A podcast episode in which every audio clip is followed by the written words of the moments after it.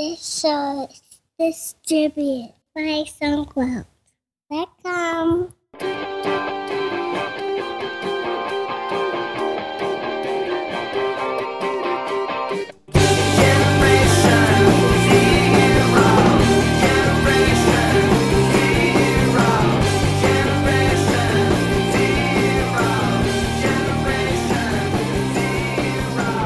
Welcome to episode 200 of TechZing, not hosted by myself, Justin Vincent, and Jason Roberts. To celebrate 200 episodes of TechZing, we wanted to acknowledge the women who helped us get here. They say behind every techie is a good woman.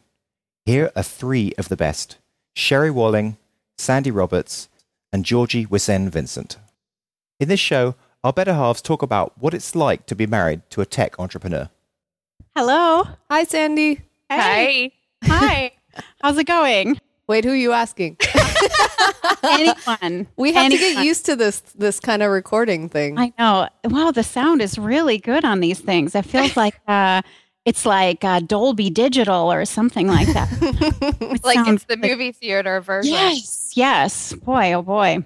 I don't know. Are we ready to get started? I don't know how this. Who who wants to do the introduction? Uh, Georgie, sh- doesn't Justin usually introduce the show? yeah, what he'll do is we can start any way we want, and then he'll go back and edit it, and he's going to do the introduction that he normally does, which is Okay. like, "Welcome to episode 200 of TechZing, hosted by myself, mm-hmm. Justin Vincent, and Jason Roberts." See, I have that memorized. You know how many of these podcasts I've listened to, mm-hmm. and and then he'll say, "Today we're not on the show. Today is about the wives."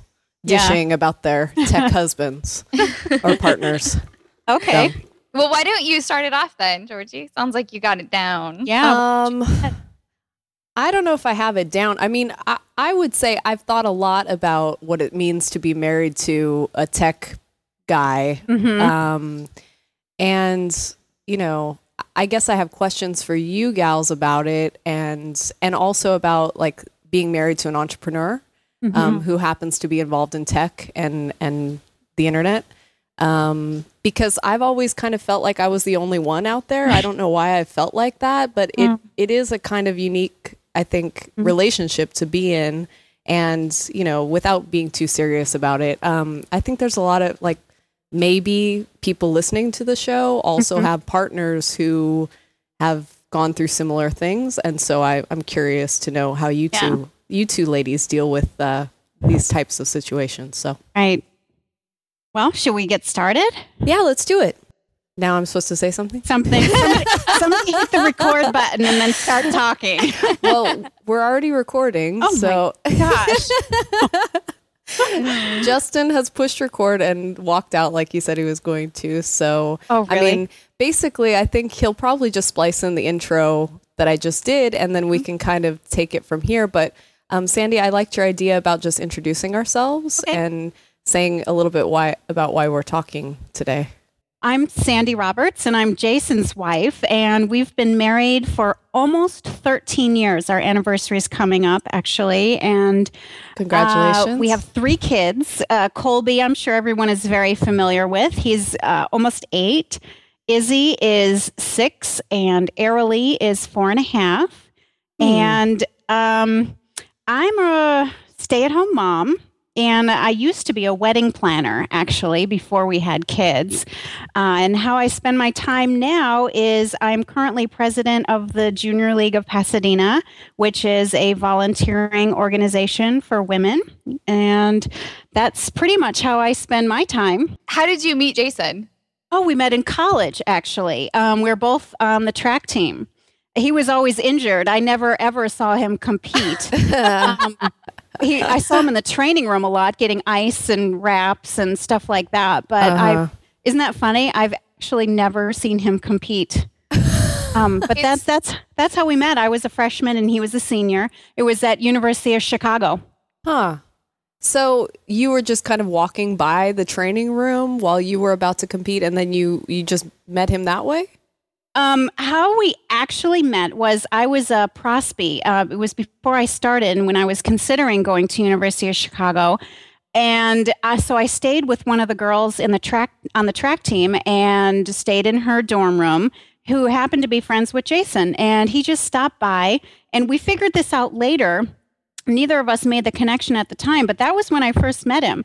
But when I first actually saw him was it was after practice one time and he was lounging upstairs in the field house and I had to talk to coach uh, about something and so I see him lounging there and I I think he followed me home we lived in Uh-oh. I know we lived in the same dorm and uh I think that he spotted me at the bus stop to get back to the dorm. It was off campus and took the seat across the aisle from me, and the rest is history.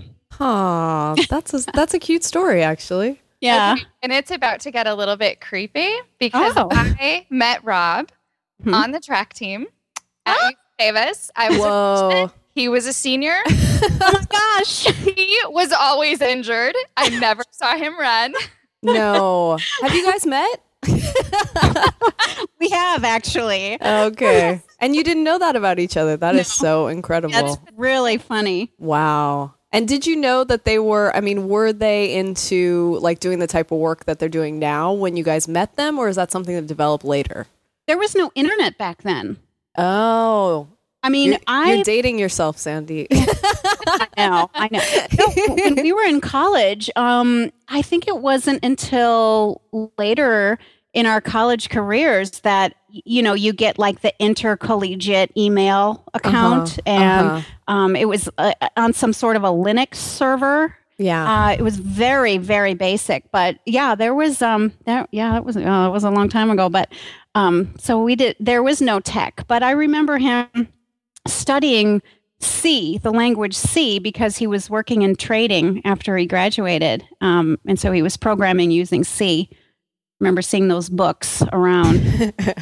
all right. All right. Great. Um, Sherry, do you want to say a little bit more about yourself? Sure. Um, so I am married to Rob Walling, who um, blogs at Software by Rob and um, startups for the rest of us. And um, we have been married for 12 years. We have two little boys. Uh, Geffen is um, six, and Fisher is two. Um, when I am not um, being wife to the techie and mother to the boys, I'm a clinical psychologist. So I've been a, a college professor for the last three years, and um, I run a, a clinic where I train um, train upcoming psychologists. So um, I'm busy in my in my own work as well as the family work. Sherry, Yeah. do you work home? Um, sometimes I work at home like maybe one day a week. Mhm. Other than that, I'm usually at the clinic or the the office. Mhm.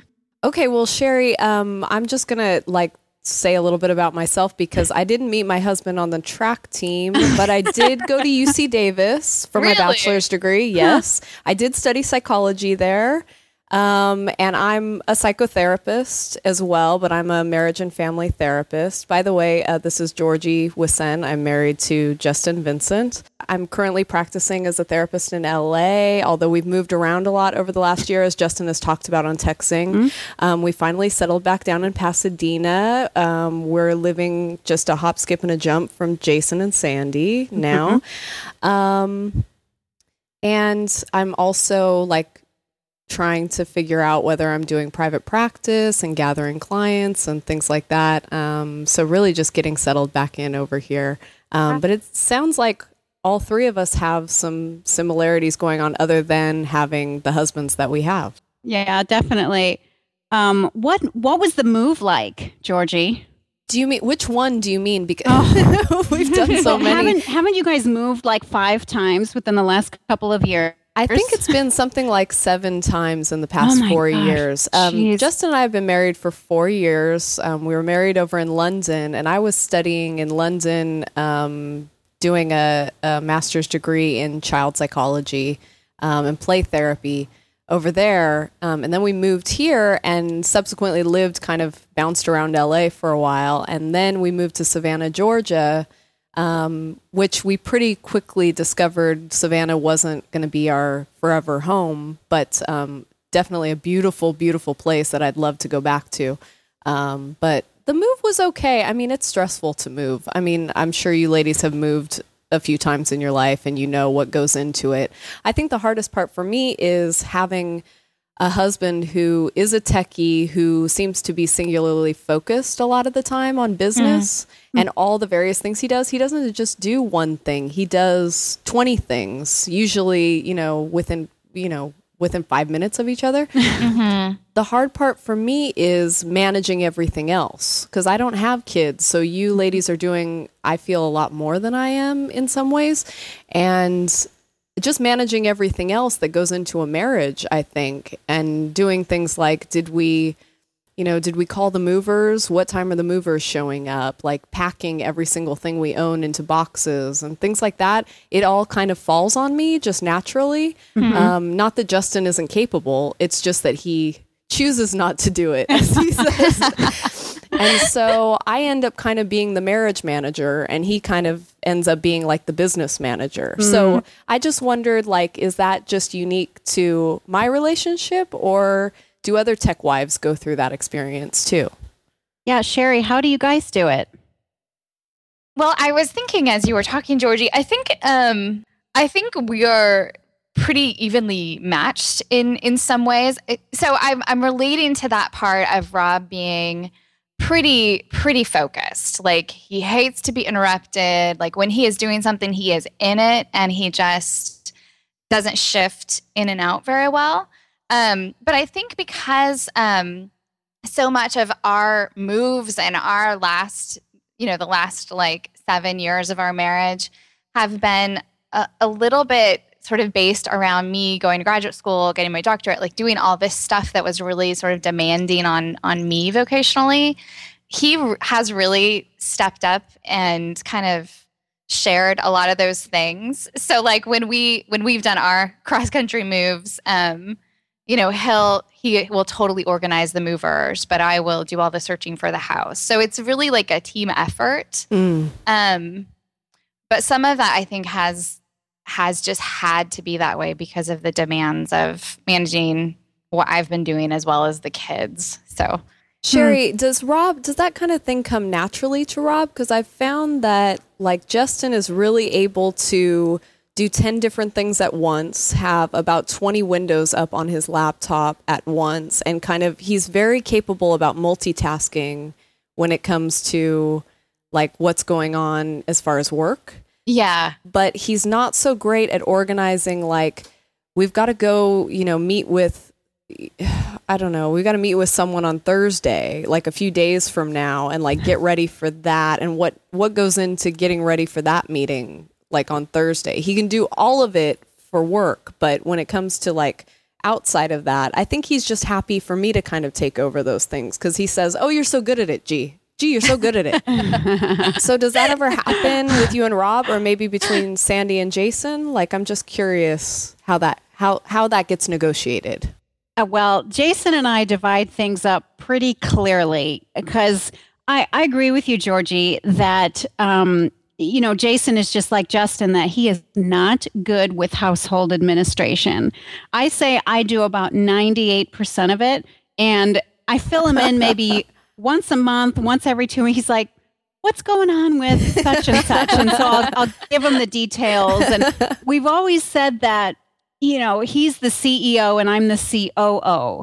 Um, he's got this idea like, let's go on vacation or let's have kids. And then I handle all the rest, you know, details, I just make it right? happen. Yes. I'm very good with details and I'm, I'm very good at you know lining things up and shooting them down you know just getting things done and and he's very much um he just likes to focus on interesting things that he likes to think about and uh-huh. pay, paying bills going to the grocery store in fact he's been banned from going to the grocery store because he, he messes up my weekly menu plan um uh-huh. by being so impulsive um so he doesn't get to go um and you know, oh, I just fail. he just kind of expects me to have. I this is so when I say it out loud, it's so old fashioned, and I can't even believe I'm even saying it. But you know, like that, there's clean towels, and you know, his clothes are all clean. They're not usually put away, but you know, um, yeah. And so we kind of have definitely def- uh, divided up the responsibilities of of I manage the house and the kids, and he kind of um, does the whole business thing. And I don't work, so um, uh, that's kind of okay with me because that's sort of my job, and I have the time to do it. And um, he just he just works, but he wouldn't be good at it even if he tried. I can't even. I can't even. Sometimes he does clean up after dinner. Sometimes put the dishes in the dishwasher, but I don't like how he does it. So. Um, right, right. So kind of naturally you gravitate toward that role anyway, and then Jason's kind of happy for those for you to take the reins because it comes more naturally to you than than to him. Yeah, I think so. I'm I'm kind of a, a typical Midwestern girl, uh, so I, I did.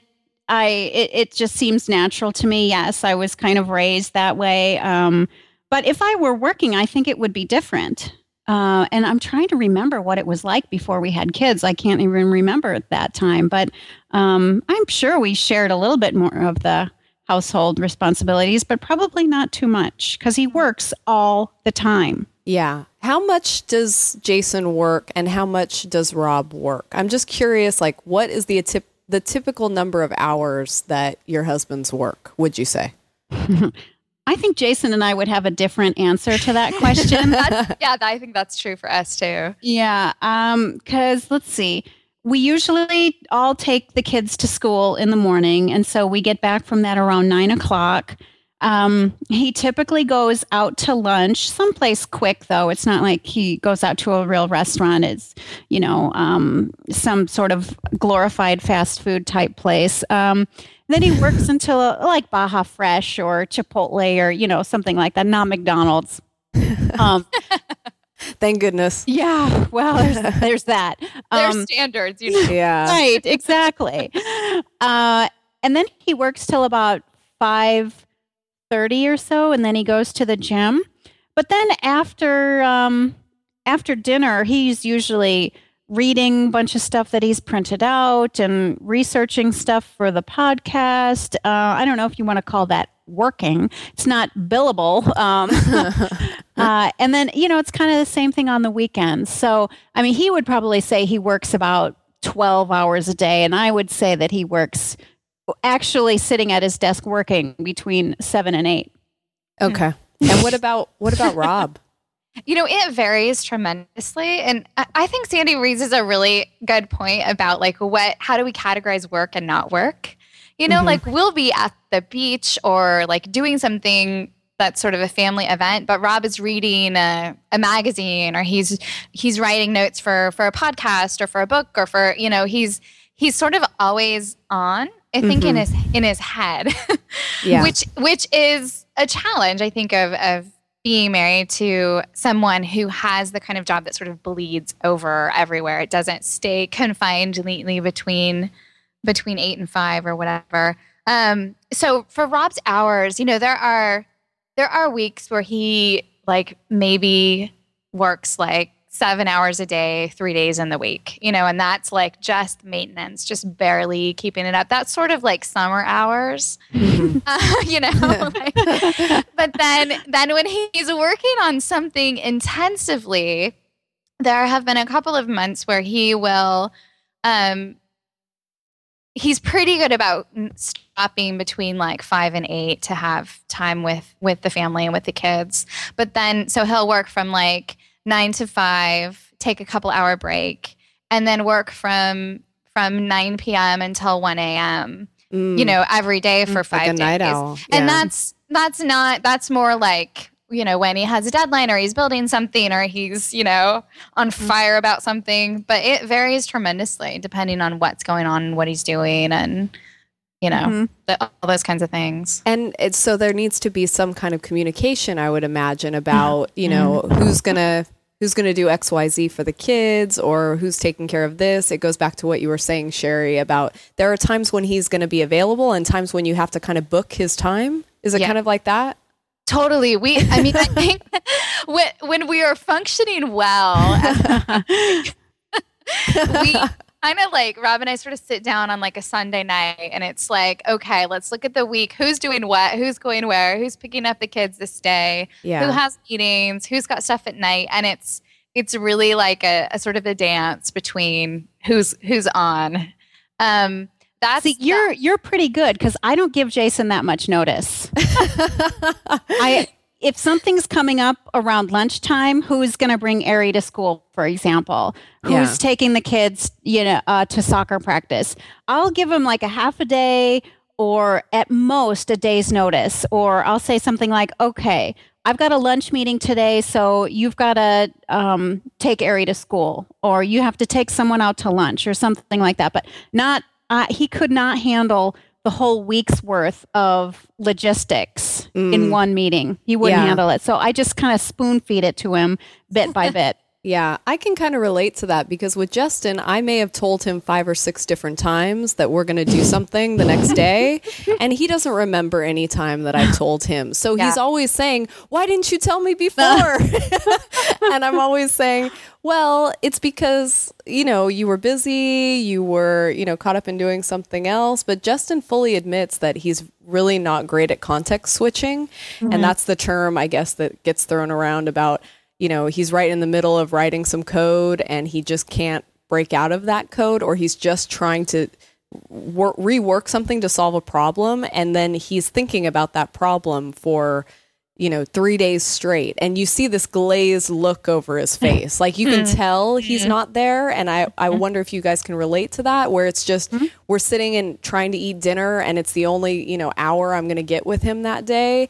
And he's not there. It's like being with a zombie um, or something. And sometimes I feel a little bit like, hey, snap out of it. You know, I'm not going to see you again until tomorrow.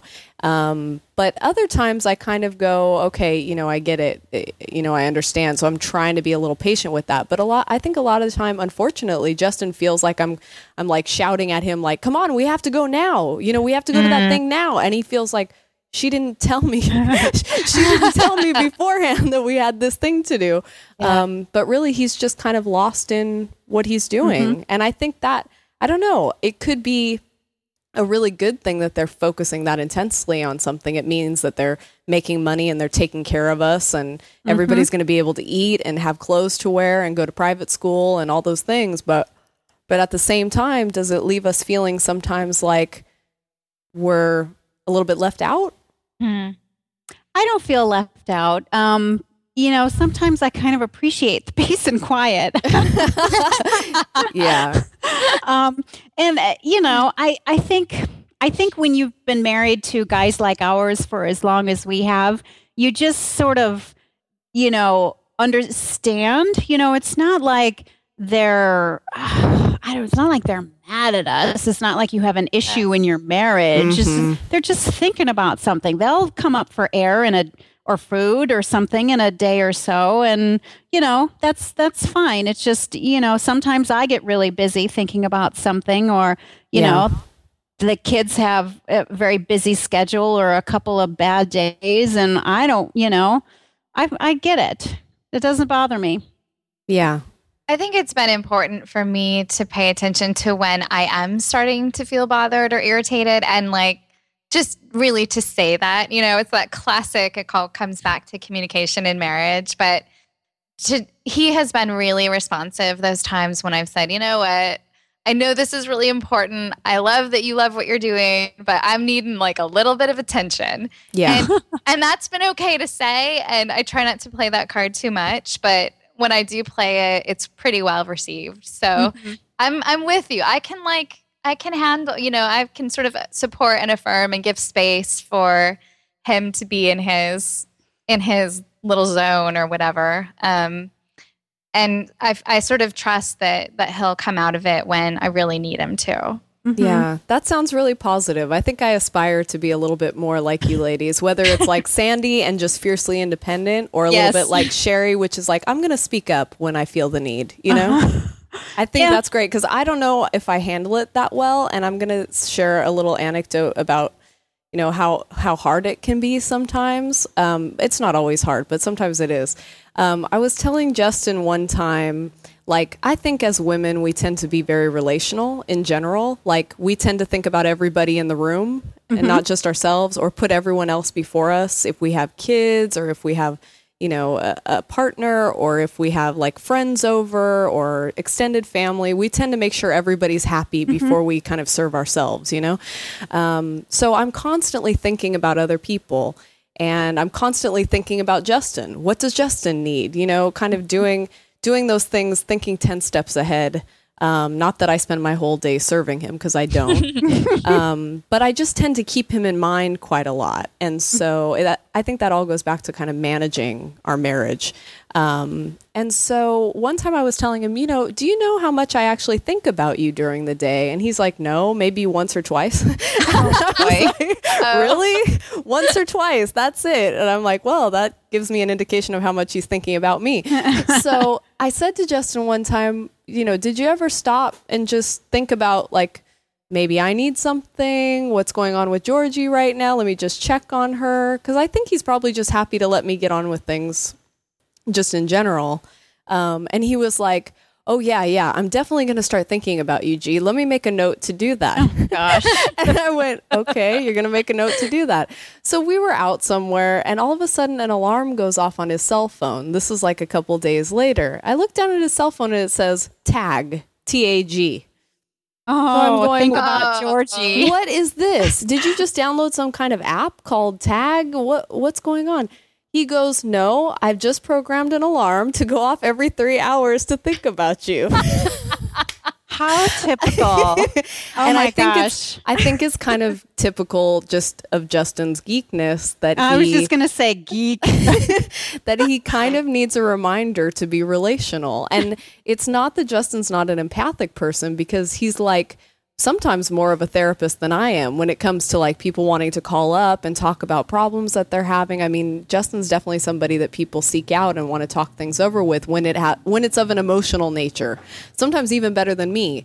Um, it's just that he's just not keeping other people in mind as much. And I didn't know like is that just unique to him or what would you say about Jason and Rob in that regard?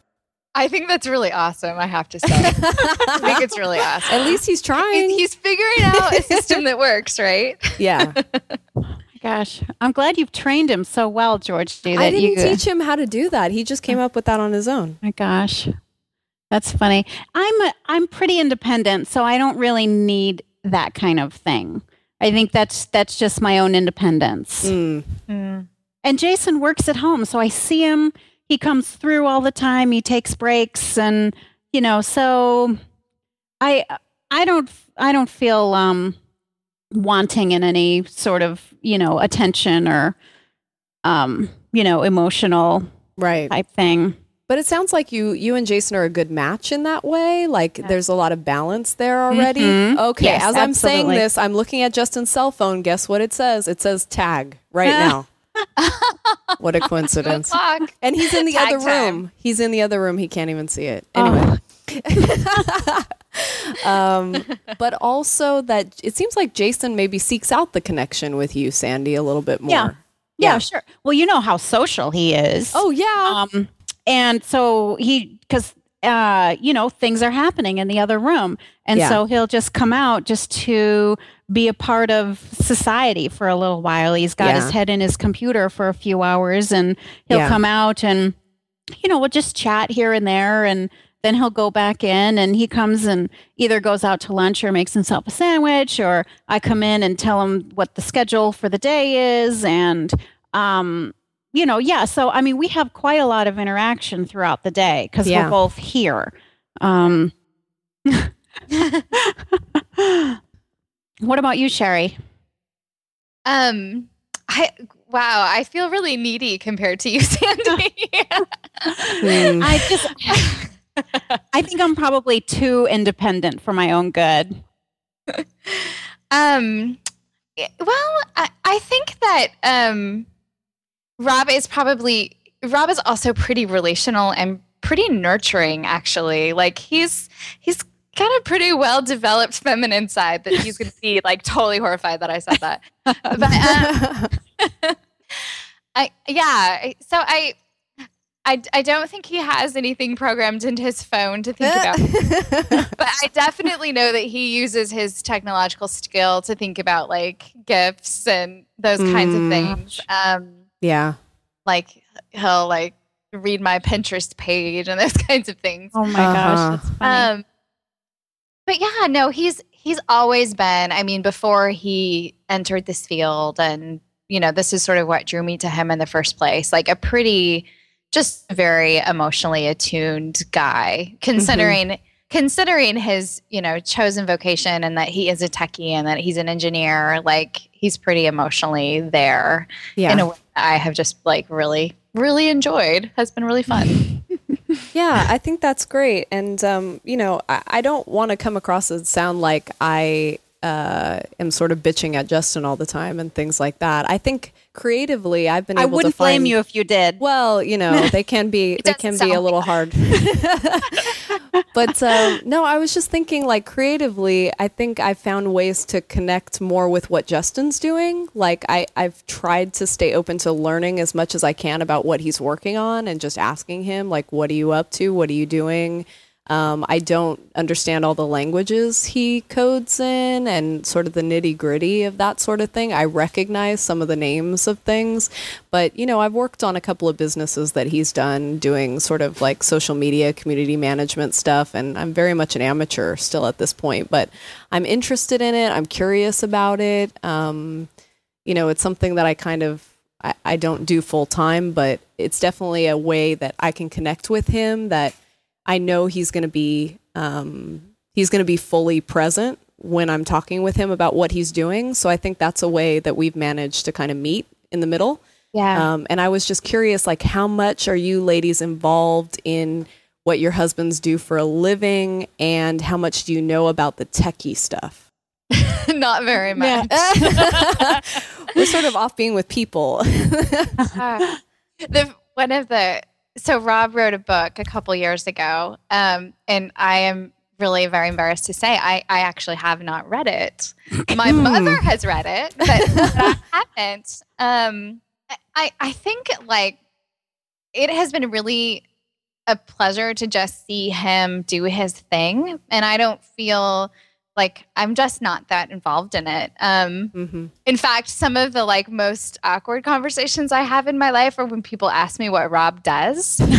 and it's like, uh, well, he kind of, I mean, he owns some things. Like I just bumble my way through it, not because I don't care and don't really know, but because um, it's such a shifting thing and it's really hard to sort of stay up with all of the things that he's got going on at one particular time. Yeah. Um, so I actually went to, so he puts on a conference, MicroConf, and I went for the first time this year just for like 24 hours. And it was really the first time that I have really seen him in his element, like seen him speak, see him connect with with his colleagues. And so that was really fun, but it was also like, whoa, we've been married a long time and operating in pretty separate vocational spheres and I haven't really you know, been been that been that uh, involved in the details of it.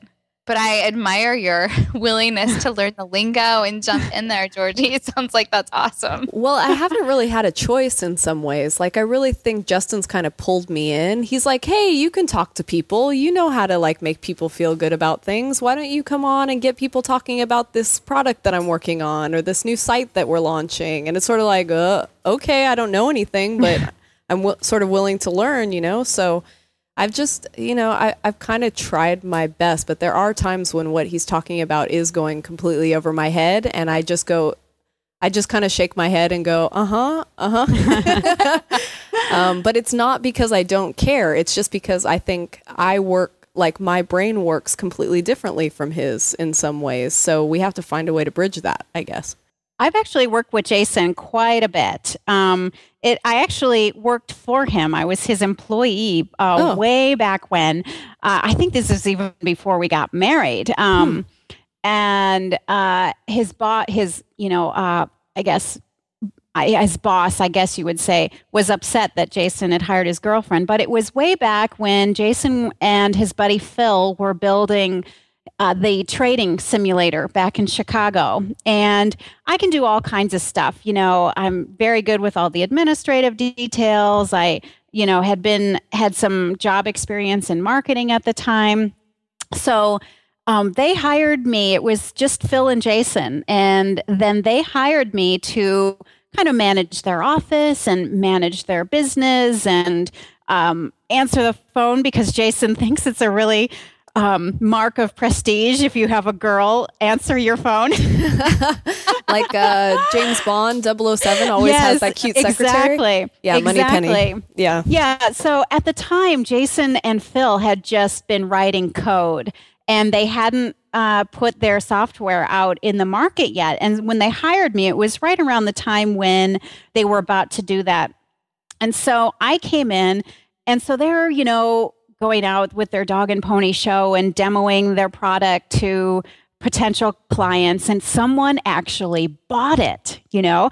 And and so they were like okay so what do we do next? Do we you know arrange like a briefcase exchange of cash or you know i mean what happens next? And that's kind of a, an interesting startup moment mm-hmm. when you're developing and then you make the switch into actual sales. And at the time, I mean, it was, gosh, 15 years ago. Um, and, and at the time, we were all young and uh, we just had, they had no idea. And so I was like, okay, well, we'll create an invoicing system and you can go install their product and we'll send them an invoice and um, we'll need to have some marketing materials and so you know i worked on putting that together and i used microsoft word with you know text boxes and image boxes and made the copies on the um, company's color printer and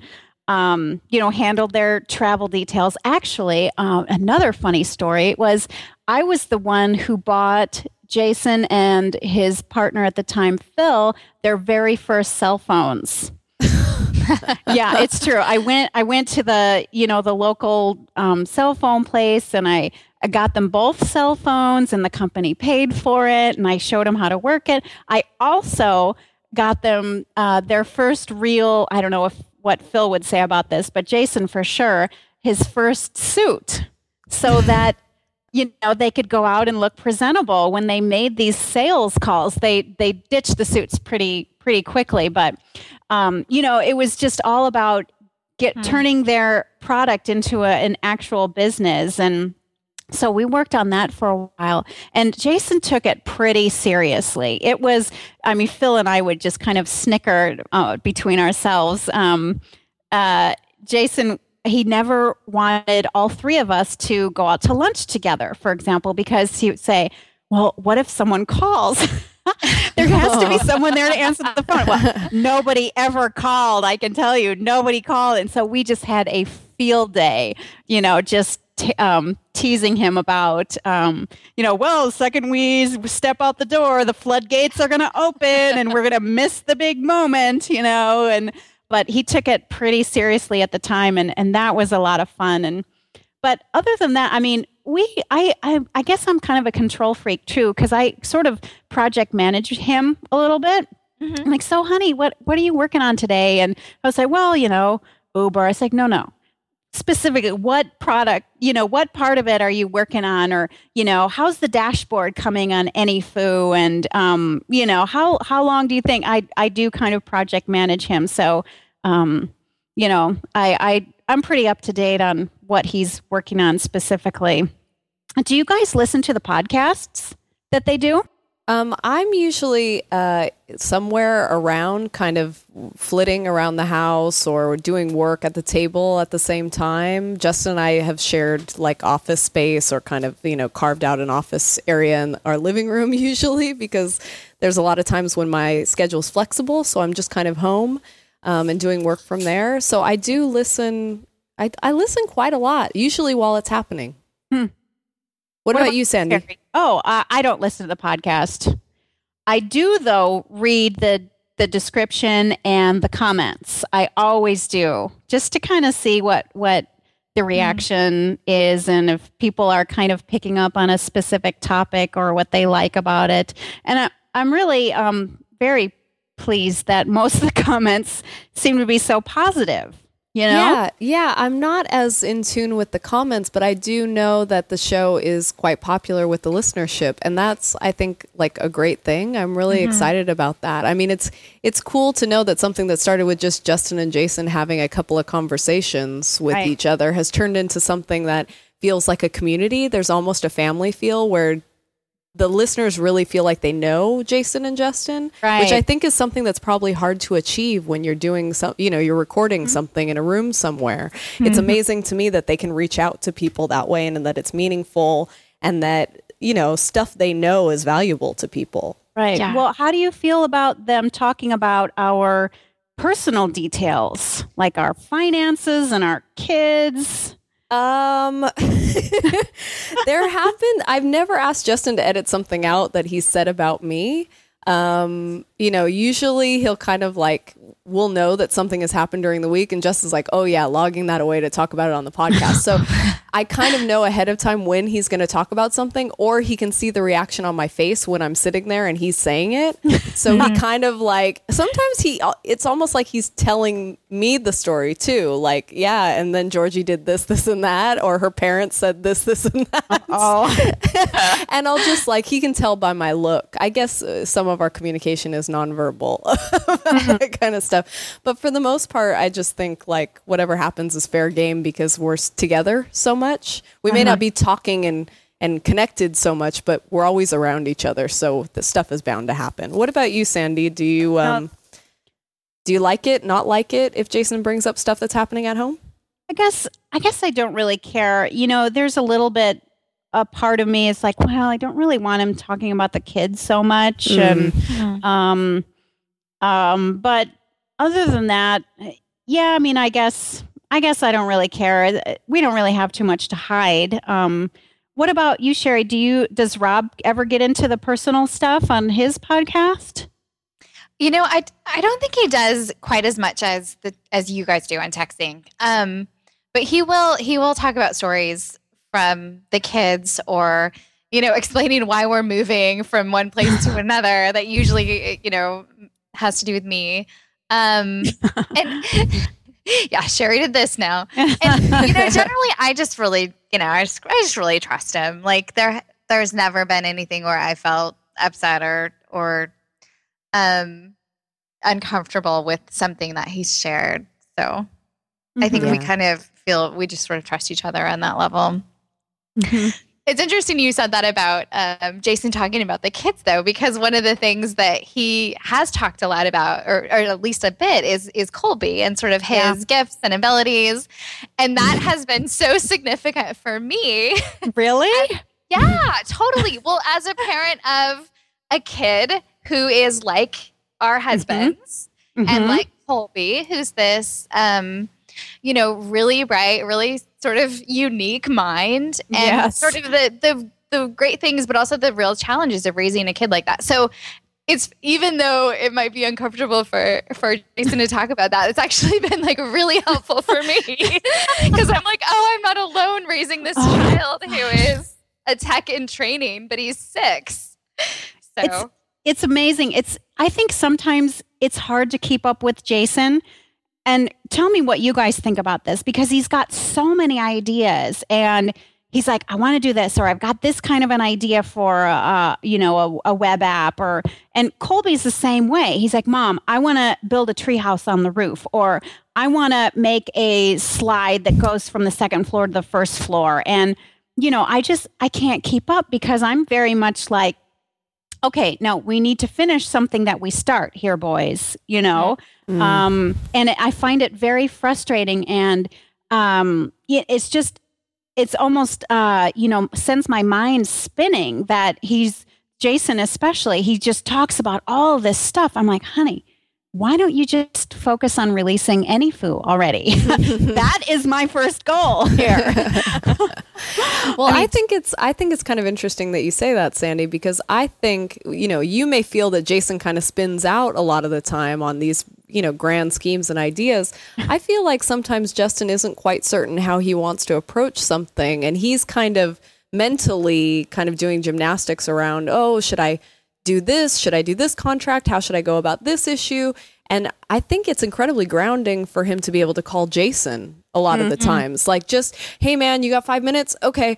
Uh, so this, this, and this happened and and this and you can hear Justin getting kind of wound up by it. Like he doesn't quite know. He kind of has a sense of what is happening and what he wants to do. And Jason will be like, okay, man, this is what you need to do. And it's almost like Jason, I don't know if he does he's like this at home, but he knows exactly how to put Justin at ease. He knows exactly what to say. It's like he's the most confident man in the world. Like He thinks he is. yeah, no, but but those are the times when I really appreciate Justin having Jason around because you can tell that there's something just so solid about that. Um, and I think it's incredibly grounding. I just wondered, like, he must be more like that at home too. He doesn't give me advice because he knows I won't take it. Of course. yeah, but he, he he gives a lot of people advice, and um, he actually hooks a lot of people up with jobs. Um, Mm-hmm. That's and where any amazing. came from, though, isn't it? Like AnyFu came out of Jason wanting to build business connections for other people. Probably. He's Basically. great. He's great at that. He's great at getting to know people and um you know, once you know Jason, you're his best friend and um you're always his best friend. I mean, he has connections with people he's known most of his life. And yeah, and then he he think, "Oh, well, you know, so and so is great at this. I should get them involved with uh, this other person and yeah he's he's an, a networker i told her he should i mean i told him that uh, he should either start a consultant business or uh, charge a finder's fee a people's finder's fee It sounds like you've been kind of, Sandy, you've kind of been at the root of a lot of the startup experiences Jason has had. Do you think Is so? that true? I mean, the only thing that I can think of um, is that when uh, we first moved to California and Jason tried to reconnect with his old soccer team, and they just sucked. I mean, they just couldn't get it together. The players wouldn't show up on time, and the fields were terrible. And so then he went and he tried out for this other team and he flubbed the tryout. I mean, he was out of shape and it had been a long time since he had actually pl- I mean, he did a bad bad job. And Okay, like, Sandy, just tell it to me straight. How did he Yeah. really do?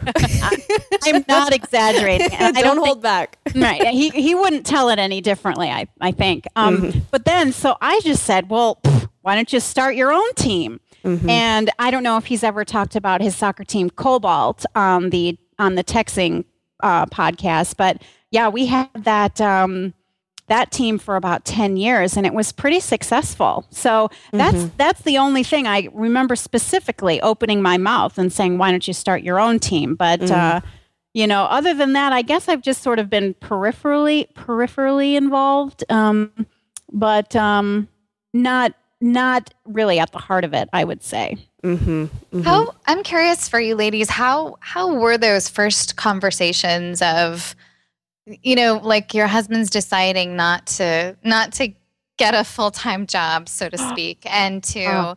chart this this this different path. How how did that go? How how did you guys feel about that I- at the time? I have a story. I was in the hospital bed after just giving birth to Colby.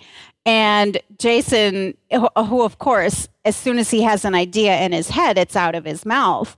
So he says to me, You know, I'm kind of thinking about um, scrapping the whole trading software and going ahead and building like a online whiteboard kind of a PowerPoint, um, web based PowerPoint system. And I just, I couldn't believe it. I about died um, because I was no longer working. Uh, I quit my job about a month before we uh, had Colby, and you know he was in a good, steady situation with uh, backing, and I was like, and and I I just given birth, and I couldn't Yeah. I couldn't believe that I I just couldn't believe it. I was shocked, and I you know said, well, how is how is you know your your backer going to feel about you changing directions literally 180 degrees. It couldn't be Mm. more different. It all worked out in the end, but that's how Preezo got started. And I about flipped out um, at the time. Now I'm totally immune to it. He can do whatever he wants, you know, but and was it like because that was the first time and Yeah. because you were so uncertain about whether it would work and whether you'd, you know, you'd have enough money?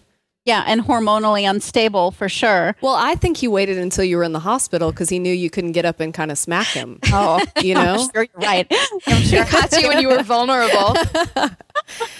But like Sherry, you asked the question. So, I mean, how is it for you? And has Rob always been an entrepreneur since you've known him, or was that a transition that he made at some point? I mean, Rob was an entrepreneur when he was in like third grade, sell- selling candy at, at summer camp and making Yeah. a profit. So Yeah. he's it's just always been who he was. Although when we first got married and, and when we met, he was really on a very different path. He was doing this management training program in this big electrical contracting company in the Bay Area, and um, he was sort of had this very corporate path laid out for him, which um, I was not a fan of. So I was really excited and encouraged when he decided to to sort of go into more tech and coding and um, you know took a, a job at a very small firm. But uh, interestingly, it was really after um, our son was born that he decided he wasn't he never went back to a full-time job after that. He took paternity leave and never never went back full time. And I think it it was sort of that moment of really reevaluating, wait, what do I want my life to be and um how do we make that happen and how do I have time to do the things I want to do? So I think for us like we sat down, we made a budget, and we kind of said, This is what you need to make every month for this to work for us. Mm-hmm. And he's always made that number. And I've never really asked any other questions. Oh, gosh. So um yeah, it's it's been like really exciting, but th- there's certainly been moments when I've kind of thought, okay, like are you going to be able to make your number this month or, you know, how's it going to work? But uh, in general, it has. So I'm I'm now judging from a lot of data that it's been a good choice. yeah. Yeah, and I think that the uncertainty has been a little bit of an issue for me. Justin has talked about this on TechZing already. Um, is sort of the background I come from is distinctly middle class. You know, my mom is a dental hygienist. My dad sell has always sold fence like commercially, um, and so they're nine to five people. That's what we do. We go to a job. We work. You know, we work for a company. We're company people. Um, we get a steady salary, and we just kind of stick with what we're doing. You know, you work for a place for like 10 years or more. You just you have a lot of loyalty to your company and things like that. So, um, it's Justin has always had something on the side, whether he's worked for a company and then been, you know, some concocting something in the basement or the garage or wherever he's working. Um, you know, for a while he wanted to start a dating service in London where people handed each other cards like i think you're cute. Come to this website and find me there. It's like the person standing right in front of you. Why would they go to a website after getting a card? Why don't they just say hi you're cute. Do you want to go out? Give me your number. Like why would they to the then pub on the go corner. home? Yeah why would i go home and then check you out on a website? It's just strange. So like that's like one of justin's really really early businesses and you can see how far he's come since then. I mean he's put out some amazing things since then but they all have to start somewhere so i mean i never understood it and i always said to justin like how could you not want to work for a, a company where you're stable and you know how much money you're going to have every month like there have been months where we you know, we've been doing really, really great. And then other months where it's like, okay, it's not as great as last month. We need to tighten the strings a little bit. Um, but deep down, I think I have a big anxiety about having to go without um, for a little while. We always, you know, we always make it through. But there's kind of a being an entrepreneur is kind of like gambling in some Yeah. ways. That's like my perspective on looking at it. It's like I want to put in a little bit of work so that I make more at the end of it. I, I want to put in a lot of work now. Let me rephrase. I want to put a lot of work now so that later on I only have to do a little bit of work and I get a huge return, um, rather than I do a little bit of work every day and I get the same amount of money every month. So um, that kind of feels to me a little bit like a calculated pulling down of the slot machine handle kind of thing. um, only you created the slot machine, so you know you have better chances of of winning. Basically, um, does it ever feel that way to you, ladies? I mean, Sherry, you touched on that a little bit. Maybe it's been like that for you a little bit more, Sandy. It's definitely been a roller coaster for us. Um, there's, it, and I think that's true when you have a, an, you know, an entrepreneur. I mean, I think Jason also was just born that way. That, um, you know, it, working a regular nine to five job for a company just would make him miserable. And you know, I can't really mess with his character like that. I mean, it's who he is. That's who Yeah. I married. You know, I knew what I was getting into. Um, but the I think with with an entrepreneur, the highs are so high and the lows are so low. I remember a few years ago, um, and it was uh, the year that Christmas was on a Friday, and it was a real lull for a few months. And it was the Wednesday before Christmas, and we had zero dollars for Christmas presents for the kids. I mean, we had no nothing for them.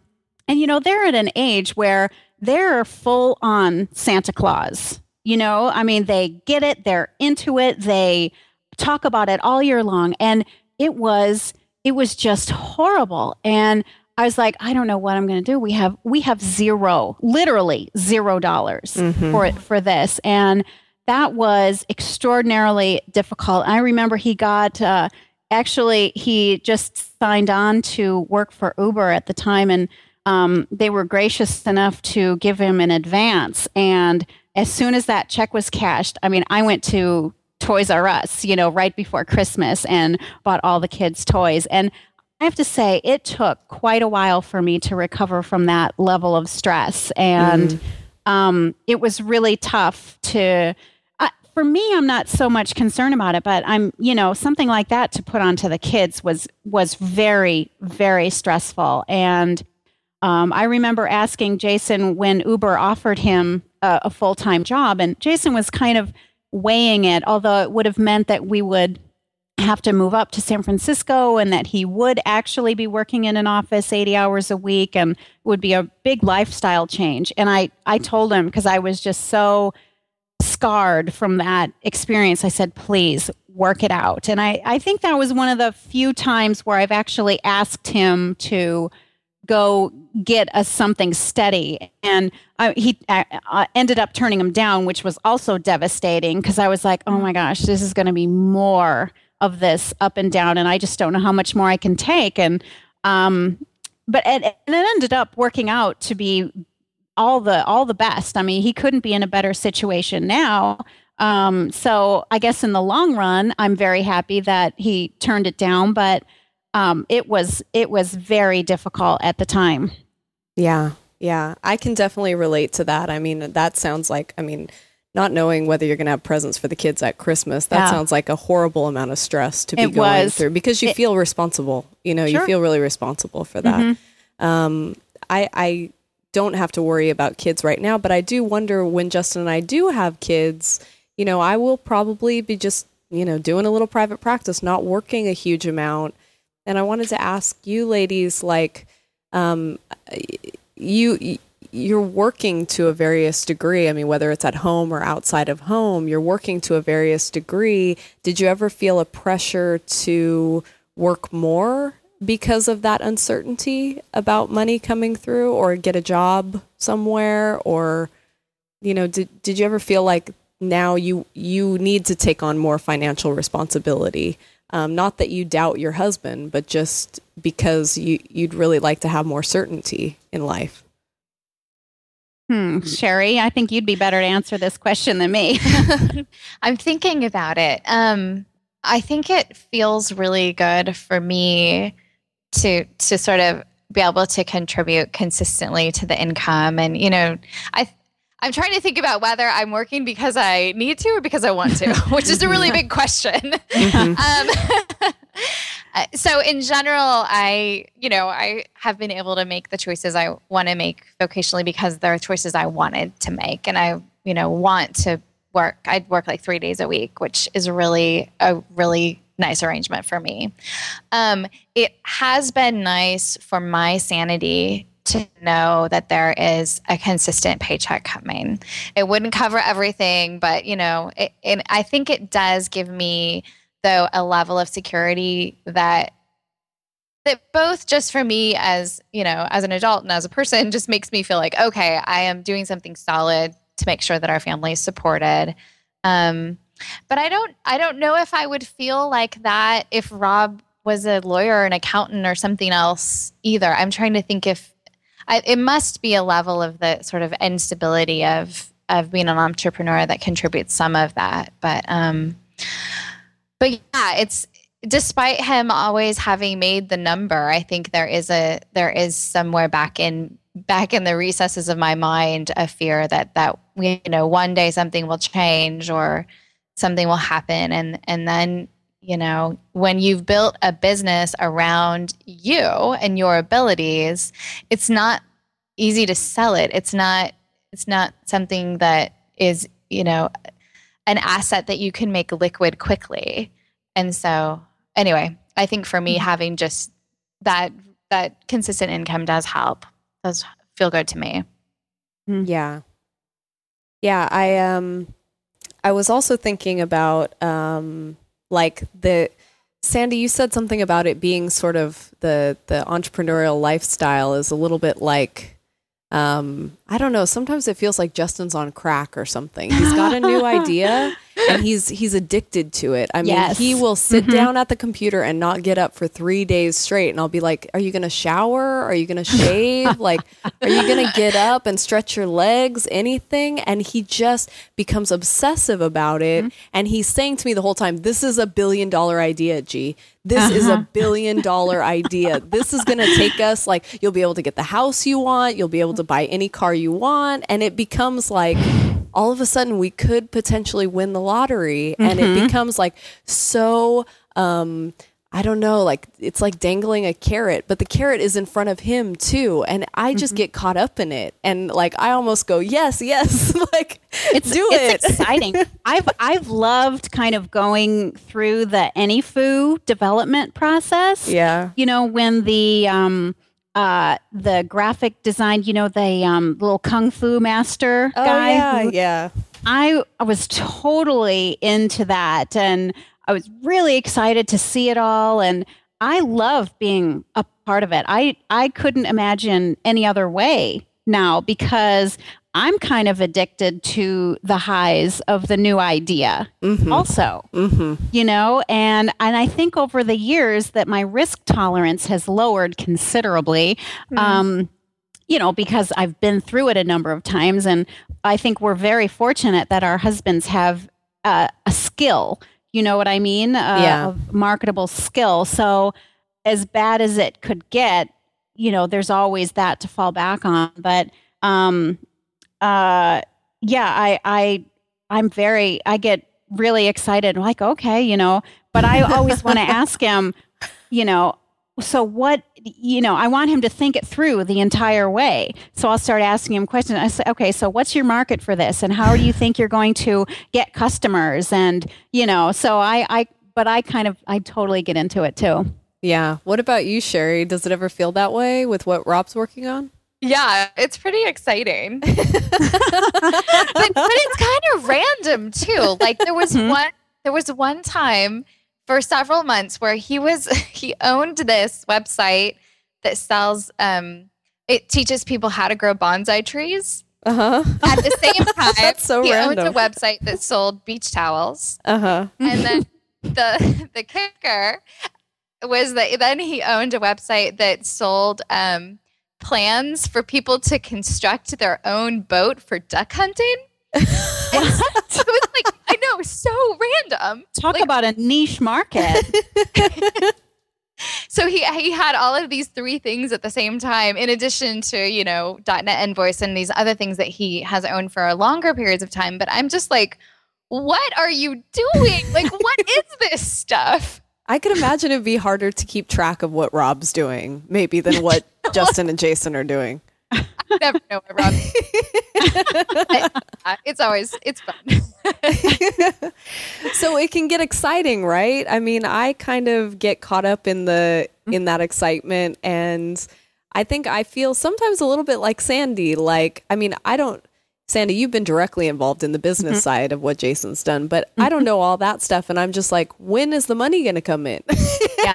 No not that kidding. I'm not and that I'm money hungry. It's just like, okay, but can you tell me when we're going to Yeah. be making X amount of dollars because I'm a planner and I Mm-hmm. like to be able to plan ahead for what the budget's going to look like and things like that. I just I want stability, some sort of stability, even if it means we're going to go up to this amount one month and be down this amount. I'd like to know ahead of time, which you're never going to know, which is driving me crazy. It drives me crazy to never know exactly what the paycheck is going to be every month, only because it directly affects me.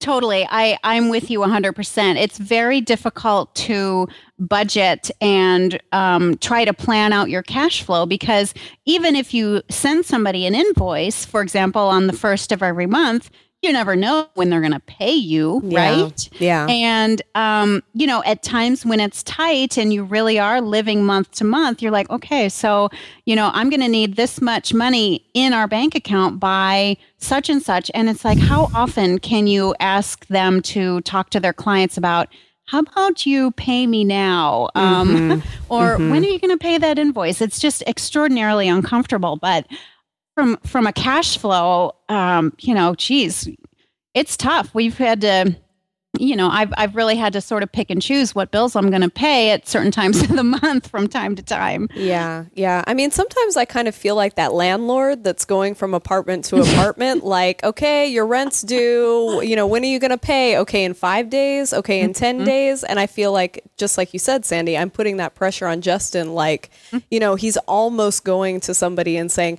"My wife really needs the money." or Yeah, no kidding. My wife's gonna kill me if you don't pay me.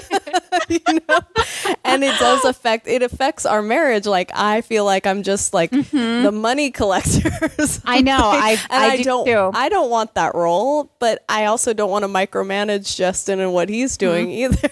so it's It just, is- it is a hard balance awkward. Yeah. between trying to manage the house and then not micromanaging our husbands. Right, right. Because you're the one that knows what the mm-hmm. outgoings are, and he's Yes. the one trying to bring the money in. So I can see how that dance would be really interesting, trying to mm-hmm. make sure those numbers match up. Yes. Yeah. One thing that we did kind of early on, which I think was really helpful for my sanity, was we we really separated the business from our personal finances. Oh. Even if it's something, you know, as small as making $13 on a book sale or or whatever, it all goes in the business account. Mm-hmm. And then he pays from the business account into our personal account a certain amount of money. Mm-hmm. So to be honest, I have no idea what happens in the business in terms of cash flow, which is probably good because It's I would either go shopping way, yeah. or I would be ragging on him. yeah. So like, you know, I'm sure some sometimes there's a huge chunk of money in there if he's sold a site or something and then other times there's not very much and and that's um frankly that's his problem as long Yeah. as it as long as he makes his number for our family Yeah. which I, it sounds a little i mean i'm a little bit more detached i think than than than you guys are in the way that you've set it up but it's it's been nice for me to be sort of buffered from those ups and downs a bit Yeah. I think one of the nice things about TechZing is Justin's expanded his um, network of people. Like he said to me the other day, Oh, I really got to talk to Rob. I want to talk to Rob about how he does things because I want to do more of what Rob does. Um, and I think he really admires Rob and I think what he sees Rob doing really, you know, he's he's kind of into that. Um, he's he's really interested. So, I mean, just the fact that Justin was able to move from a completely different country and meet all of these really interesting men and women who are out there, you know, building things and selling things. I don't think we had that kind of network in London so much. The culture is so different around this kind of stuff. Even though there are people doing it, you know, there's still that American dream that's very much, you know, surrounding all these web apps and things that it kind of amazes me. And I know at the end of the day that, as somebody said, like what Justin does can get him a job. You know, no matter what, um, somebody's going to want to hire a programmer. So um, we're going to be okay. It's just a matter of whether or not Justin wants to wants to do that particular thing at that particular time. But I've also found the times when we're really, really stressed and we don't know how we're going to make it often opens doors and windows to things Justin really wants to do. You just have to go through that stress for a little while to find other doors opening. And thankfully, like Jason's been really helpful with Justin in that regard, making those connections out there too. So um, that's been I think good. the community of it has been really great for Rob too. Like the beginning year was really hard. I think it was really lonely, and there were lots of things just trying to figure out how do you set this up? How do you do these things? But now that he's started a network and and really um, feels like he has a lot of relationships with people where he can call up someone and ask these kinds of questions. It's been actually really good for our relationship too, because I'm not the only sounding board. And you know, I, I like to be a sounding board, but I don't know. Go ask Jason. Go ask Justin. I don't know. And and, Do and you then know what do how many times I've said that to Gosh. Justin? I'm like, this is a Jason question over my head, over my head. well, and Jason will ask me things for, you know, what's it, a couple of weeks ago. This topic comes up with us every so often. He hates the name TechZing. oh, And oh, I mean, I mean, hates it. Like it makes him cringe. And so I said to him the other day, well, honey, I think you've kind of built a brand. You know, if Yeah. you if you change the name, you would still kind of have to say, you know, the podcast formerly known as TechZing kind of a thing. You know, Yeah. change it to some weird symbol and then change it back. I, you know, you Yeah. still it's it's a brand, and I'm sorry, honey, you're stuck with it. And he Mhm. kind of got mad at me for that, and um. Um, so I was like, well, you know, go talk to somebody else. Clearly, I'm not telling you what you want to hear. So that's why the other day, out of the blue, Justin comes up to me and says, "What do you think about the name TechZing?" oh my gosh. they must have been talking about it. Sometimes I don't know where these things come from, but Well, I do yeah. know. But what I do know is that there are times when Jason and Justin disagree on something. And Sandy, you are the saving grace. Like a lot of times, you'll kind of help Jason understand Justin's perspective, Mm-hmm. and then you know, thank God for you.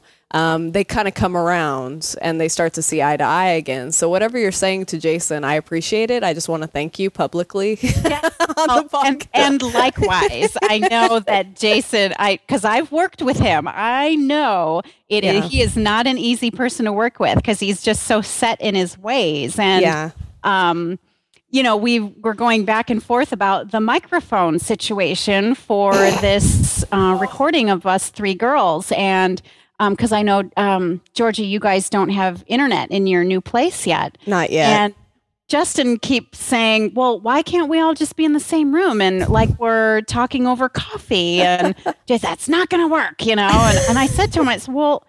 I don't see why that's not going to work. I mean, if we're on different headsets, certainly that you'll pick up the uh, other person's voice and there'll be a weird echo, like when you're talking, uh, you know, in an international phone call. yeah. Um, but I said, so I, I don't understand if, if we're just sitting in front of a microphone, why why wouldn't that work? And so he's like, all right, I'll go. That sounded just like you.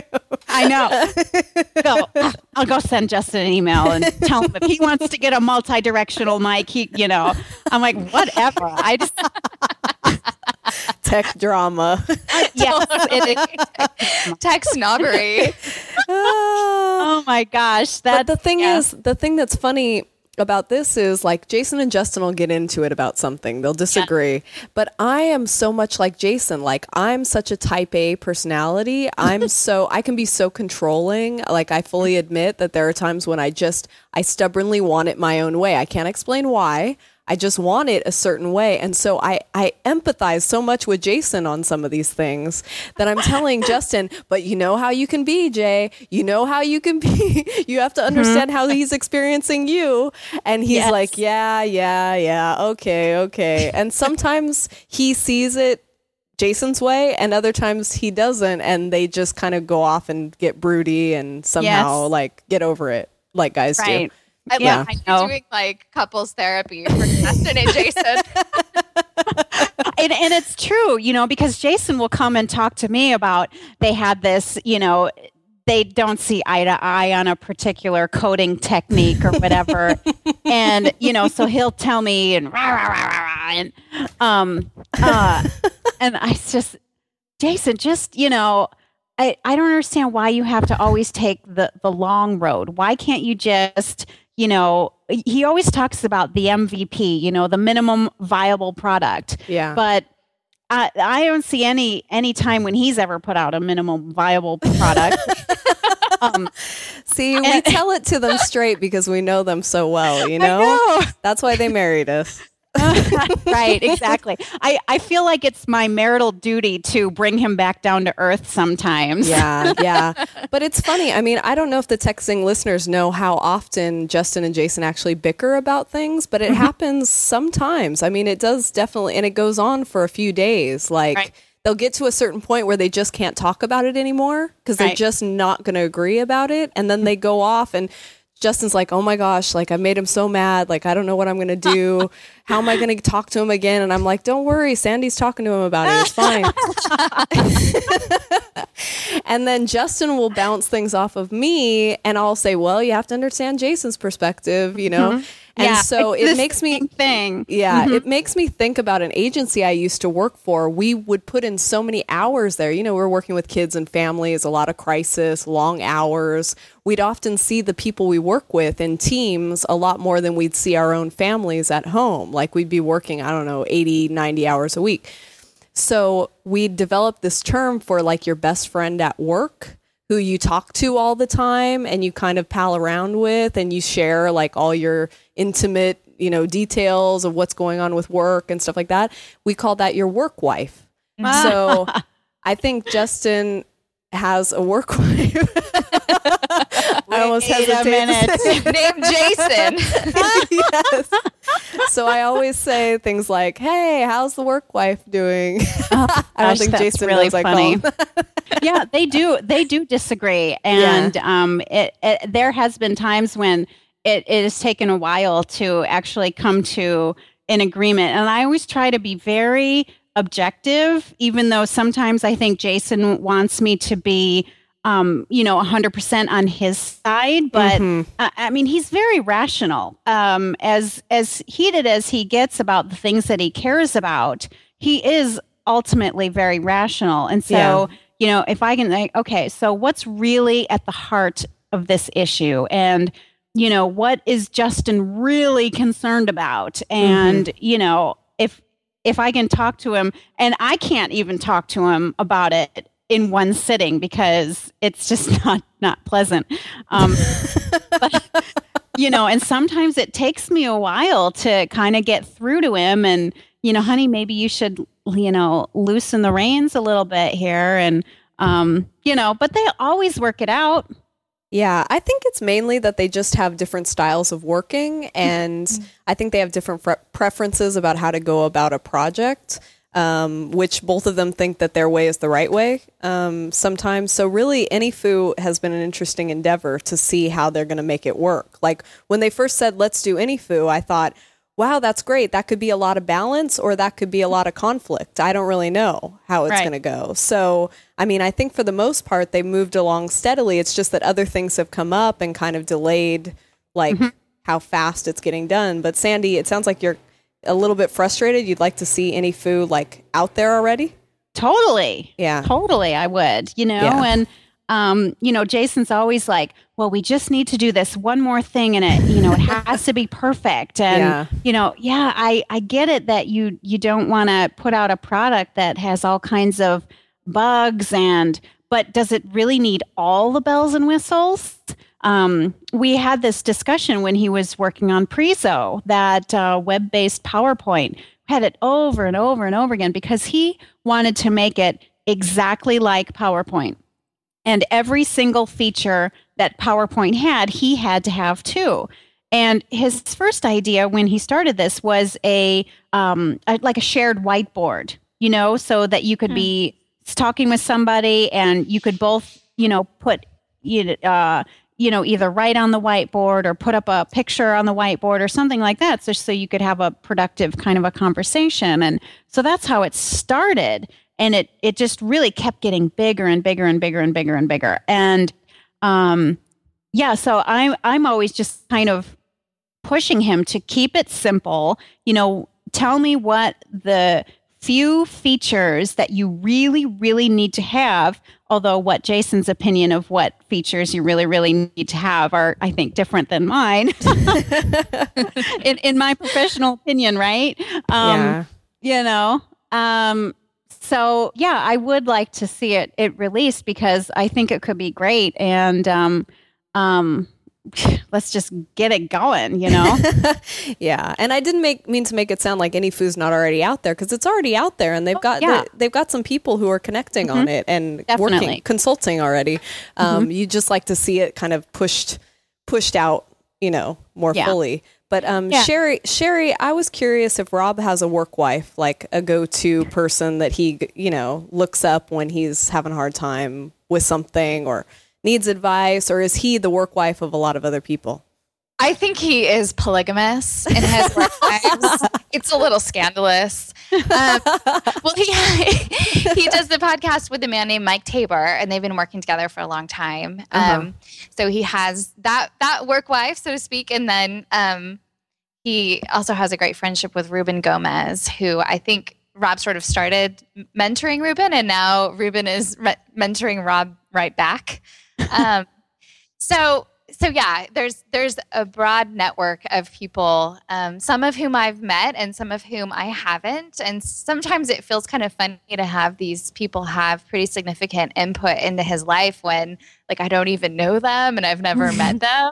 Mhm. Um, but so far, it's he's it's been really really helpful. Like I was saying earlier, for him to have a community and to have people to ask questions to and just fight Yeah. with and like have these more in-depth discussions because you know they're not always discussions I can have with them.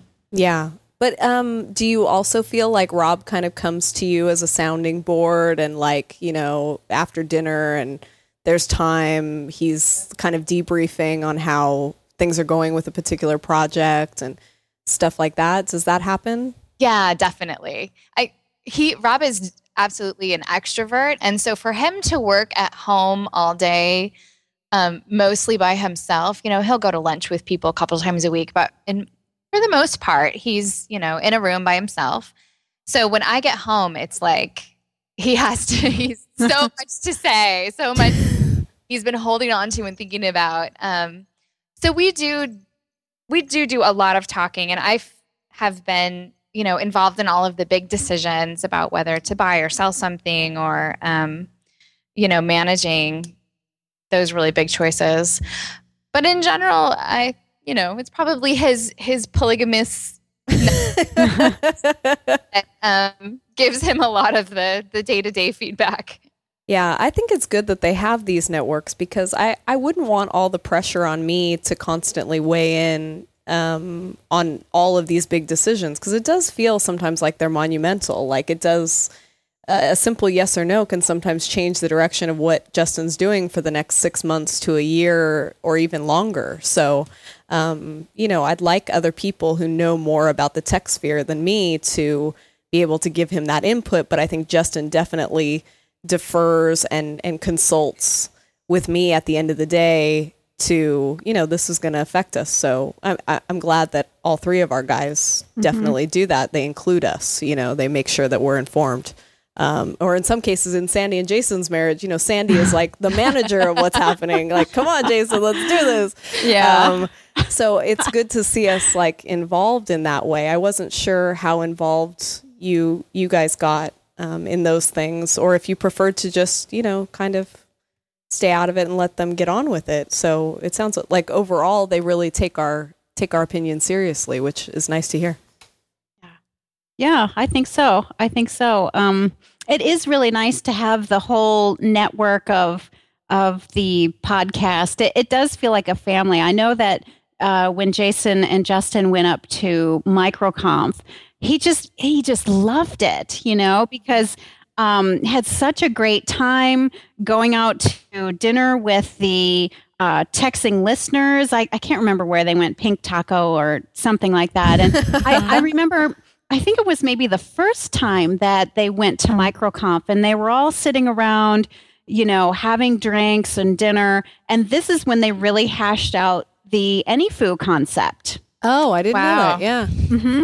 Yeah. and um, and then it was then that it really kind of focused them and and clarified their their vision for it, and that's really um, that you know started the whole building process of it. But I I love having the network. It's great that uh, our old friends listen to it, and it's it's you know Jason and Justin I think have had the opportunity to meet some fascinating people who are doing just amazing things in the world and it's really inspiring Yeah, I think it makes me feel like we live in a bigger world in some Mhm. ways because, you know, the internet is known for bringing people together, you know, that live, you know, across continents from each other and things like that. But, but just to feel like you're, you know, very, very close to a group of people who are all, um, I don't know, they're all- Innovating. they're all creative. Yeah. Um, I think that's why I say I think Justin's done better than he ever has since he got to America because it's brought him that much closer to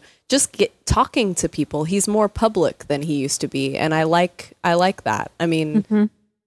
yeah, it, that's that's very different for that's a different experience than what we had before. So mm-hmm.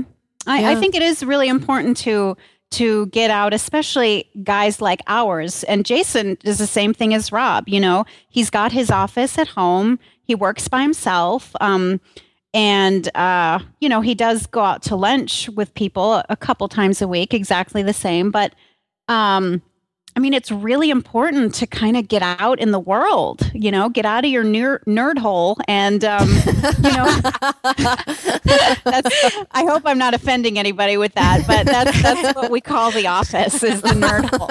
Um, I'm right there with you. you know, and funny. it's just so wonderful that that they have developed this network of people that they can socialize with and bounce ideas off of and be inspired by, and and likewise be able to do the same thing for other people. Yeah, yeah.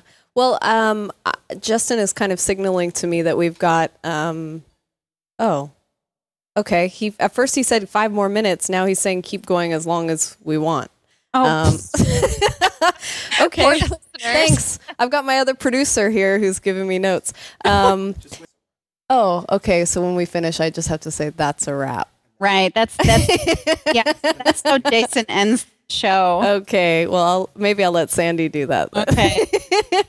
but I just wanted to ask, like, um, I, I don't know, like you just mentioned the nerd hole, so it made me think of like the general geekiness of the guys we're married to. Um, would you describe your husbands as geeks? And if so, what's like the geekiest thing that they do? um, or like the geekiest moments? Because I think Justin is a huge geek. Um, I'm a bit of a nerd. Like I'm just kind of book smart and stuff, but there's things that he does where I'm just like, wow, that was a total geek moment. Um, and I was just curious whether you ever had geek moments in your home.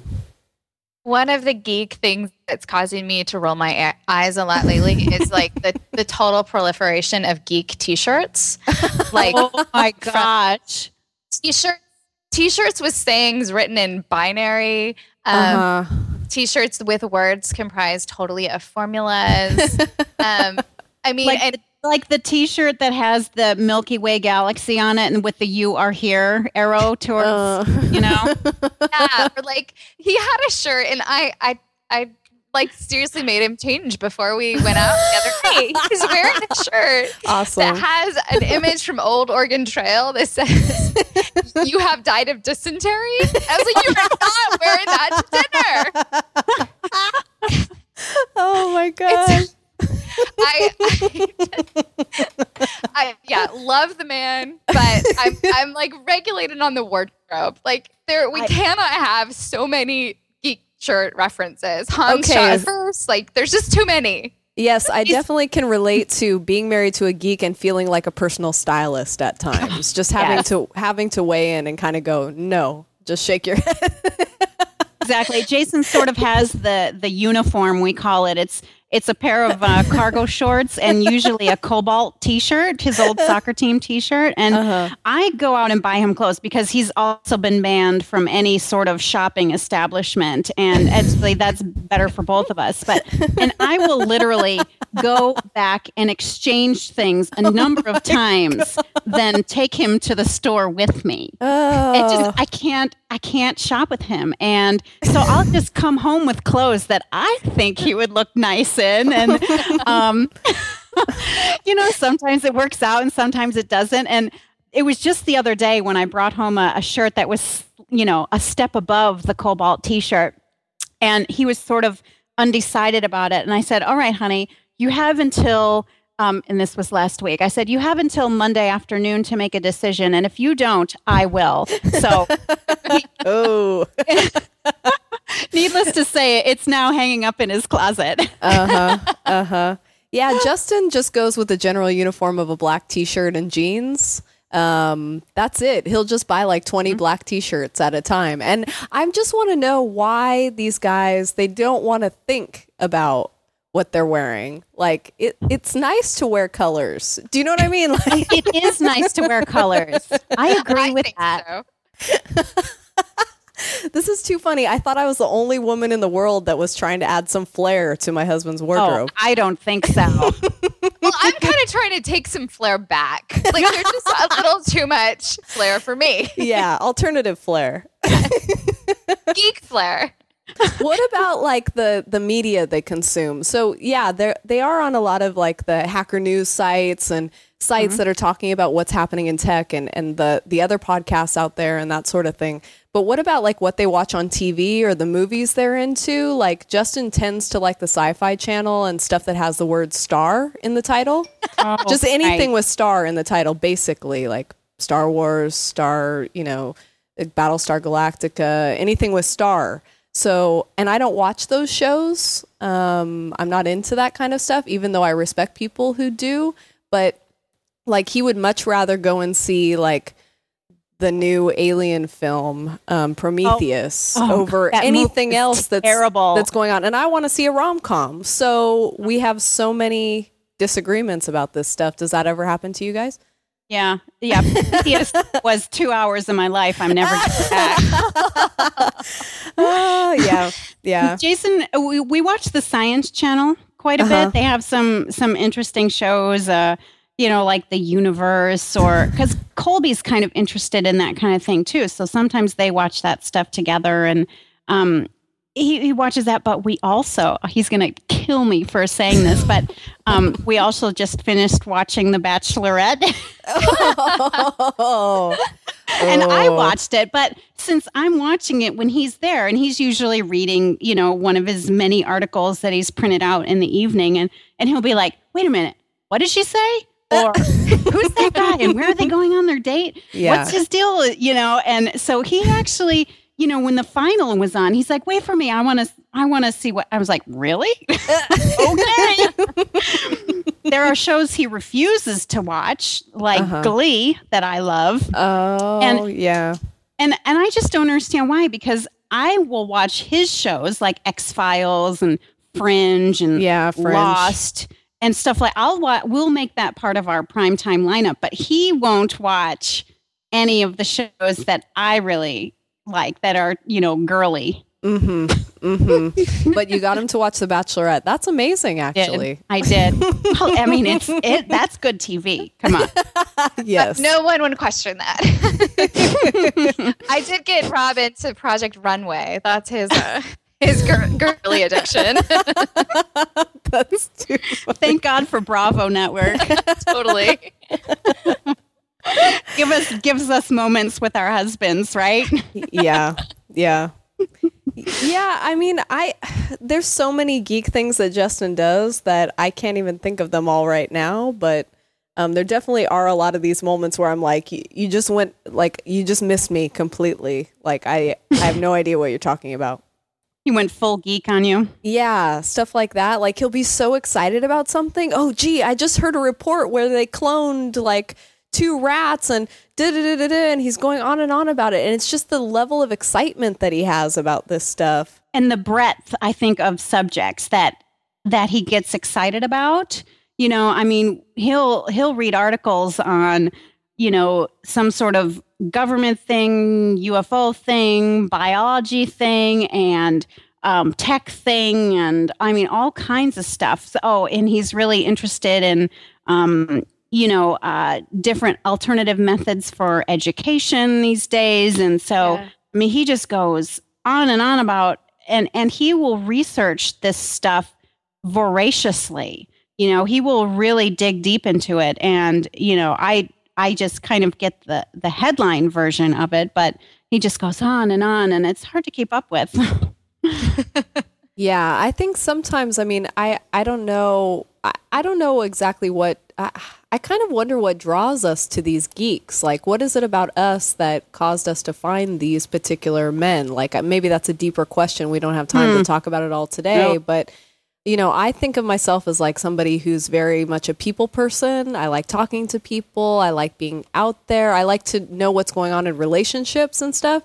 Justin's good at that, but he really could care less about it a lot of the time. I mean, we have friends that we haven't spoken to in a couple years, you know, because it's just like, yeah, we'll catch up with them later. Uh, there's a lot more going on that I need to get done now and stuff like that. So I think his priorities are much more like about gadgets and things. um, he's he really likes working, solving problems, um, like putting together those types of connections, like technical connections, um, mathematical connections, things like that, rather than you know what's going on the, on the Bachelorette, which seems like riveting to me because it's about human nature and and personalities and psychology and all of that stuff. What's going on between people? So I wonder if like I wanted somebody who was much less about that, and he wanted somebody that was much more about that or something. Um, I think one of the the great things about being married to a geek is that let me think about how to say this right. But like all of that kind of energy and passion and interest that goes into these ideas and the enthusiasm around that, like Rob generally has for for me and for our family. Like there's this mm. level of like mhm. and, and faithfulness. I mean, there's just a Mhm. lot of like really great qualities that I think like the stick to itiveness and the creativity and like the really the obsessiveness that goes into making these guys like good at the work that they do like has some really advantages for relationships when it's like when it's targeted the right way because yeah i've just i don't know. I've just been really it's really fun to be married to rob. Like he's pretty he's a pretty good husband but just he's not you know he's not distracted. He's he's only got in his life for for one girl and that's me. And you Yeah. know he's Mhm. fanatic about our kids and it's definitely like a quirky obsessiveness that works well for for me. Like i can Yeah. handle that. It's good so there's yeah it, there's some redeeming qualities Yeah, I, think that geeks true. definitely have strengths. You know, I think that there's a lot of strengths that go go along with being a geek. I mean, I think a lot of the the energy that Justin doesn't expend socially, he can expend directly, like you said, directly into what he's building. So it's sort of like uh, he's picking and choosing how he chooses to spend his energy, and he doesn't have to deal with like systemic company wide you know things that you have to do just because you work in a company which is like make sure you submit that form or you get that approval from somebody. There's none of that like n- you don't- intermediary You don't make him write up his TPS reports. no no. Um, i have enough paperwork in my job. I don't need to bring that home. Um, but yeah i think i think you bring up a really good point which is they're their own boss. And i think that's important to men in particular. I mean i know it's important to a lot of women but i think with justin in particular he really wants to be his own boss because he wants to have that kind of resp- responsibility and that kind of feeling like I created something and now people are out there using it and it's helping people and people feel good about it and they like what I've done. So he get he doesn't have to share that necessarily with anybody, but when he's working on a team, he loves sharing it. It's just at the end of the day it was his idea. So, you know, it's like he birthed something. um, that he's really excited about. You know, It's I mean, it's really great to see someone just love what they're doing and love the ingenuity and the freedom to to keep trying and to figure out how to I don't know, like make their own thing. I- think it's Mhm. really cool to be around that even if you're not directly doing it yourself. I guess that kind of puts in perspective the the focus that they have. Going back to that issue about them being so focused, they kind of forget about other stuff going on around them. Um, I once remember Justin working with somebody. I can't remember who it was, but this guy. I mean, he- it was someone who was obviously like a, a coder programmer. Um, and he said something along the lines of, Why does my wife ask me to empty the dishwasher right now? Like, she, I'm at home, you know, I'm at home and I'm doing this and this and that, and I'm working. And then all of a sudden, she needs something to be done right now. Like, why does it need to be done right now? Can't she see that this is what I'm doing? Or something like that. And I think sometimes it's helpful to be with a, a psychology wife or an empathic wife because sometimes we are mind readers. Like we can see that going on, um, and like we know when to back off, and we know when to like let go of some things. Um, I I think that sounds kind of clear to me from talking to you too. Like maybe the mind reading element we're able to do helps us stay in tune with our husbands and gives them the space they need to just get on with things. Would you agree with that, or am I totally off base here? What yeah, do you think, I would, Sandy? I would agree. I would. Yeah, I I agree. I agree completely. I think you're right on with that. I think you know it. I I spend quite a lot of time trying to make it easy for Justin. Oh no, mm. jeez, Louise. You do make it easier for Justin. we'll edit that out. Don't worry, Cindy. Married to? oh my gosh. Okay, I'm going to start over with that one. Okay. I spend quite a lot of time trying to make things really easy for Jason so that he can get done the things that he he feels like he needs to. I think that's a big reason why I'm happy to take on most of the household type managerial type duties. I'll even do the research into booking his trips up to San Francisco, you know, just because I know that he doesn't want to expend his brain power and time doing that kind of a thing. And I can do it easily. Um, so uh, I I have no problem and and I'm happy to try to think about okay, what does he need to be able to work more efficiently and I'll just take care of it. Mm-hmm. Yeah, I mean, it sounds like a real partnership what the two of you have going on. It really sounds like, you know, there is an element of mind reading there in terms of like, oh, I'm you're thinking ahead to what would be easiest for Jason so that Yeah. he can just keep plugging along and, and transitions happen smoothly. Does he Mhm. appreciate it? Yes. Yes, he does. That's good. no, I yeah, we we do. We have a, a great division of labor, and um, we have a great working relationship. Even though we did actually work together in the same room, and we still act- got married after that. Um, you survived. I we survived it, and we've survived him working at home for the last fifteen years, and um, and I think it is be, because of that. We do have a very clear division of labor, and I always try to be very conscious of what he's doing. And on the flip side, he's very supportive of what I want to do. I mean, I need to get out of the house uh, and do some of my own thinking for a little bit. And I've put my effort into volunteering with the Junior League. And, um, you know, I have meetings at night, and that means that he has to f- try to feed the kids and get them to bed. And, um, you know, but he's very willing to do that because I think it's so important that you just have to recognize what your husband or partner needs and try your best to give it to them because I don't think it's a good idea to try to change somebody who is ingrained in their personality so strongly as our husbands have. You can't Mhm. change that. You'll just make them miserable. Mm-hmm. Mm-hmm.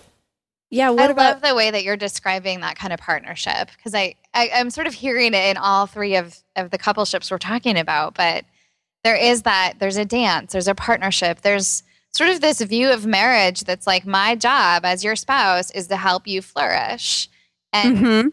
and when you really give that to someone, I think they you know they give it back just inadvertently. That's Yes. just how it works. And Mhm. it's a neat dance. Do you think that process is heightened because our guys do work at home? And so we're they're there. I mean, they're not going anywhere else. We might go out to an office or Sandy, you might head out to get your junior league stuff done, but they're there all the time. I think Justin would say like I like having Georgie around. Mm-hmm. You know, sometimes he doesn't like having me around because I'm on his case, but you know, I think he likes being at home because that's kind of his hub. And I wonder if that sense of partnership and and anticipating what's what's needing to happen, what needs to be done, making their lives easier, not because we're trying to serve them or subservient to them, just because it helps things flow, and then they can do similar things for us. Um, do you think that happens more because they're at home as oppo- as opposed to going to a nine to five? it probably does force it because we just have a small little place and I mean we're we're together literally all the time. Yeah. So yeah, I definitely think that that makes a difference. I think another part of it is sort of the risk of being an entrepreneur and the decision as a couple to say, we're going to do this. That I we're in it this- together. yeah. this level of buy-in and commitment Mhm. that um that you have to have in order to make it work i think in order to be okay with that kind of risk Yeah.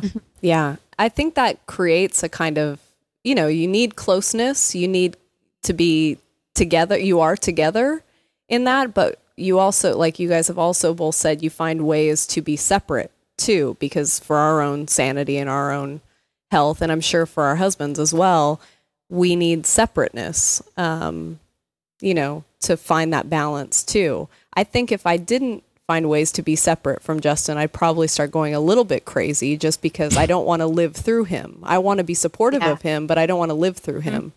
Um, Right. I want, I, I still want my own life separate from what he's working on or where the direction we're trying to go, you know, financially or what have you. So, do you, do you guys feel that way too? Yeah, I'm more than happy to go along for the ride for sure. Um, but I, you know, I just need to have my own accomplishments and my own things to think about. Do you have to go, Sandy? I have to pick up Colby in a little bit. He's at uh, a, a flight engineering camp thing. Oh, okay, of course. okay, that's great. Um, so why don't we kind of start wrapping things up? Were, th- were there anything, any other questions, like burning questions that you ladies had, or anything else that you wanted to mention before we before we finish up? I just like to kind of thank all the TechZing listeners. It's it's been a lot of fun hearing everybody's stories and everybody's feedback and I know that Jason appreciates all the positive things that he hears back and and I think it's just such a wonderful um, thing to to have the great and uh, dedicated listeners that that the TechZing audience is. That was so nicely said, Sandy. Thank you. I'm a junior leaguer. I'm great at thank yous. That was I very it- nice. I would write everybody a, a handwritten note if I could, but um, I won't. But no, it, yeah, I, I, I'm really um, thankful for just the um, dedication of the listeners. Yeah, yeah, I would echo that. And I also like I listen to TechZing myself, so I I think I I don't know if people realize how much work goes into preparing for TechZing behind the scenes. Um, so like I just kind of appreciate the stuff Jason and Justin both put into it. Um, I think Jason may do a little bit more prep than Justin does sometimes. And Yeah, he's but Ju- laughing. Justin he's laughing so over much- there in the corner. But, But, Justin um, does so much more on the on the back end and the production side. Yeah, yeah. So it's definitely like a team effort. And I just, I really admire the fact that they are disciplined enough to sit down and do it every week. And I hope the listeners, you know, are benefiting from that. I hope that they continue to like it and listen. Mm-hmm. and you guys should be congratulated on your 200th episode Yes, both definitely. Jason Happy and Justin and, and you two because we know that you're you're the supporting cast. So well done, ladies. well, thank you, ladies, for coming on and talking today. It was really nice to hear some of your insights. And I definitely feel like I know Jason and Rob a little bit better than I already do. That was very cool. All Yeah, right. that so a lot of fun. We'll get back together for the 400th episode. We'll do the 400th ep- episode, yeah? All right. So Take um, thank you. And Right, uh, and uh, that's a wrap. yes. Yay! All right, ladies. Take care. Talk to you later.